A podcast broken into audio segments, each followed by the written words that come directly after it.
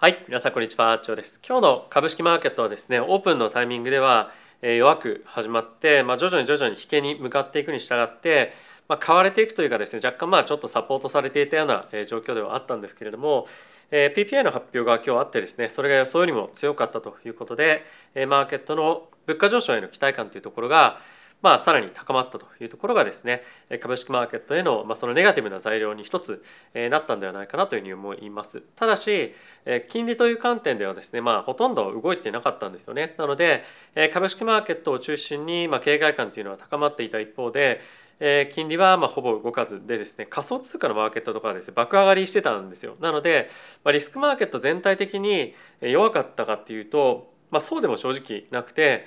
株のマーケットのみがのみがというかまあ中心に、ま、ちょっと弱く足元が緩くなっていたような状況かというふうに思います。でここ最近ですね、ま、仮想通貨のマーケットに関しては、ま、株式のマーケットよりも、ま、若干ちょっと先行質っぽいような動きをしているので、ま、今後もしかすると、ま、もう少しあの株式マーケットについても、えま、サポートされていっても良いのかなというふうに、ままあ、正直思っていますね。あの前回の CPI の発表もありましたけれども、まあ、やっぱりある程度物価の下落っていうところが確実に、まあ、特に今年の年末にかけてしっかりと起こってくるというような今予想が出てきているので、まあ、そう考えてみると、まあ、あの今はあのそんなに大きな積極的に株を買いづらい環境かもしれませんが、まあ、やっぱり今のタイミングはまあ仕込み時として、まあ、結果的にはいい状況になっていくんではないかなというふうに、まあ、マーケット全体を見ていると、まあ、なんとなく僕はですね、まあ感じたりはしています。はい、で、えー今日はですねその PPI の発表と、えーかつ、えー、FED の関係者のコメントっていうのがいくつか出てきておりましてこれがですねかなり、まあ、マーケットではあの気にされているかちょっと正直分かりませんが、まあ、面白いポイントだとなあのだだなというふうに思ったので、えーぜひご紹介させていただければと思います。まあ、あとはその FED の関係の、えーもちろん話もそうなんですが、えー今後ですね選挙がありますよね2024年に。でそれがですね、えー利上げ利下げについて、まあ、非常に大きなインパクトがあるんじゃないかっていうような、まあ、コメントも一部出てきているので、まあ、それかなりあの面白いんでしょうぜひ見ていただければと思っております。はい、ということで指数の方を見ていきたいと思うんですがその前にですねこのチャンネルは FXGT のスポンサーでお送りをしております。FXGT はですね今、えー口座開設するだけでえー1万2000 1万5000かなの取引ボーナスがもらえたりとか、えー株為替仮想通貨、えーコモディティ取引できます。で今本当に毎日毎日株もそうですし為替も本当すごいですよね今ドルの金利がまた大きく戻ってきているのでそれによってドル高円安にまあ香港動いていたりとか、まあ、あの昨日も仮想通貨に関しては1日、まあ、タイミング的には10%超えるような動きを出しているタイミングも、あ、ったりとかして、まあ、株だけ見てると本当にもったいないですよね。なので、まあ、こういったいろいろとあの口座の資金をですねあの会社間で移動させることなくえ取引できるプラットフォームとかっていうのがあると、まあ、かなり便利なんじゃないかなというふうに思うので、まあ、ぜひこういったところですねご利用いただければと思いますし、まあ、あとは120万円上限でですねえ取引ボーナスもらえるようなキャンペーンも今やってますので、えーぜひご利用いただけるといいなと思ってます。はい、ということで指数の方を見ていきましょう。えーまずダウがですね、えーマイナスの0.62%、S&P がマイナスの0.69%、ナスダナスダックがマイナスの0.83%、エラスト2000がマイえープラスの0.01%となっております。米国の10年債の金利なんですが、約5ベース上昇して、現在3.85というふうになっています。で、えー今日のドル円なんですけれども、まあ、そんなに大きな動きはなかったですね。133.89というところで、現在は推移をしております。まあ、134円台一時、えー言ってましたので、まあ、引き続きやっぱりその円安っていうところが継続して意識されていくかなというふうに思っています。はい、でこのタイミングで原油なんですが、まあ、こちらはほぼ動いてなかったですね。まあ、ゴールドに関しても0.37%のプラスというところで、ま、ああまり大きな動きは今日なっていなかったですね。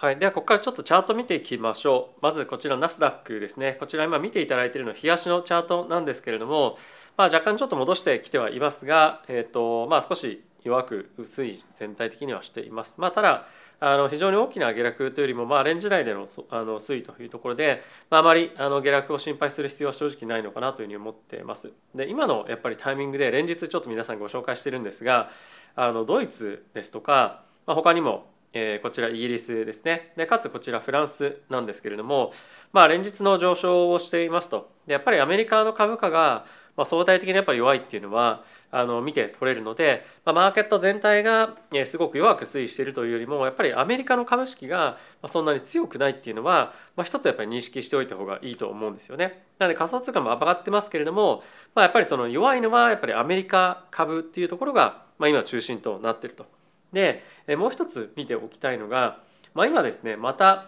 えー、っとはいこれドルですね、まあ、若干ちょっとあの上がっていきそうな感じはあるんですけれども、まあ、特に短期の金利もそうなんですが、まあ、10年債の金利というところがですね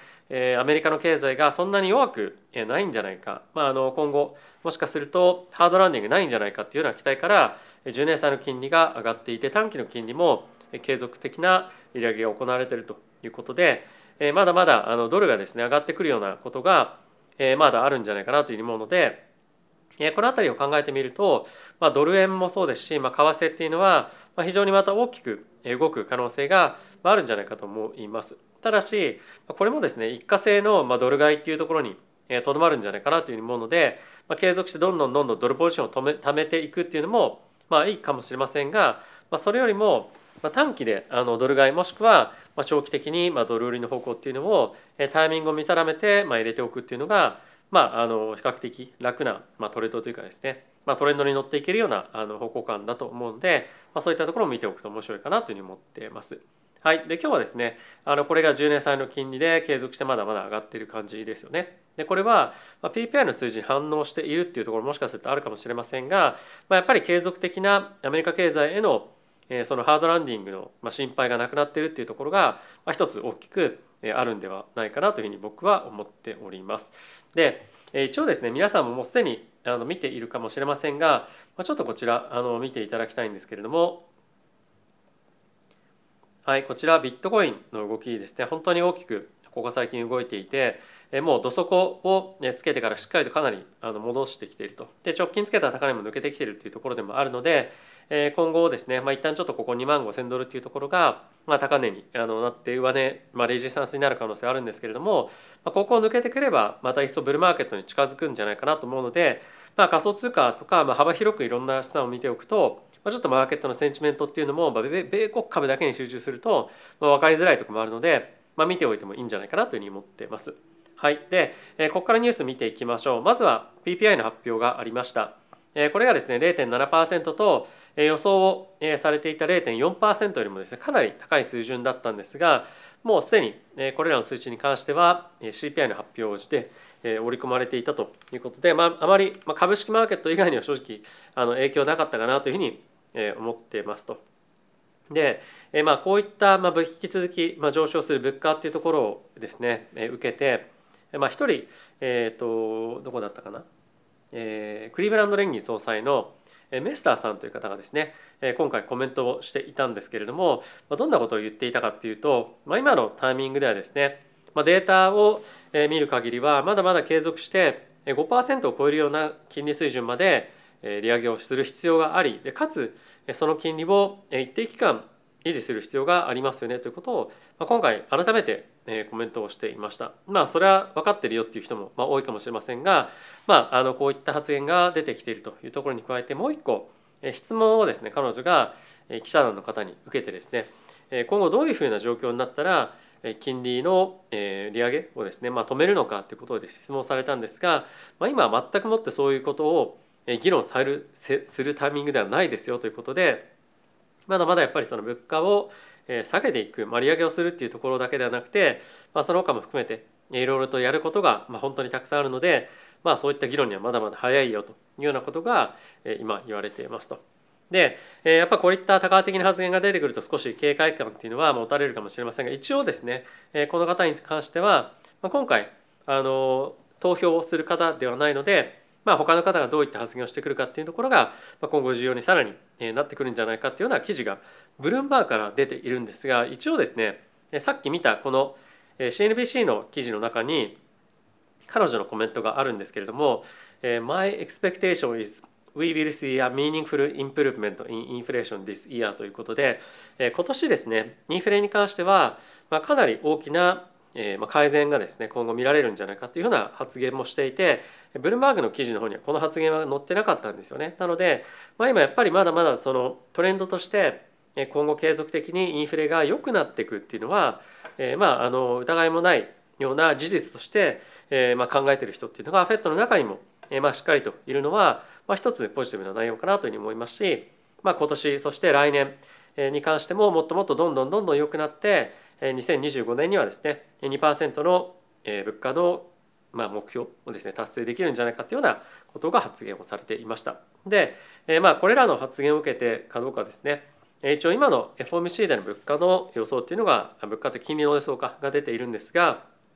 このような状況となっています。で一応11月に利下げの予想が今出ていますけれども一応その5.25%と5%この2つの数値を見てみるとほぼ変わらないので、えまあ、あのかなり長い間というふうに、まあ、さっき言われてましたがやっぱり年末にはですね、まあ、ある金利は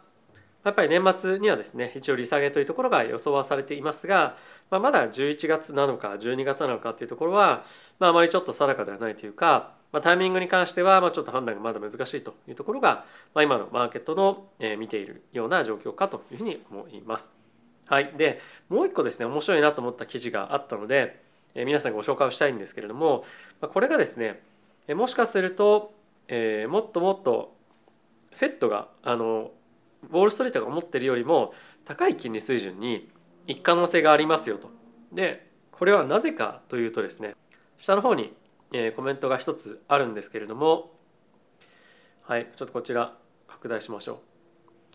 う。はい、でこれがですね何て書いてあるかっていうと、え、2024年に大統領選挙がありますと。でその前にですね、まあ、あのバイデン大統領としては、まあ、しっかりと物価っていうものをですね抑えておきたいとやっぱり今バイデン大統領が物価に対しての対策っていうのはもう何もしてないじゃないかとで経済もそんなにあのまあ活況でもないですし何してるんだっていうのがやっぱり今の国民の、まあ、一つのあの見方でもあったりするわけなんですよね。でやっぱりこの物価上昇に関してはバイデン大統領のまあ責任だよねということがまあ非常に多く認識されているので、まあ、こういったところへのですね批判を抑えるために2023年中に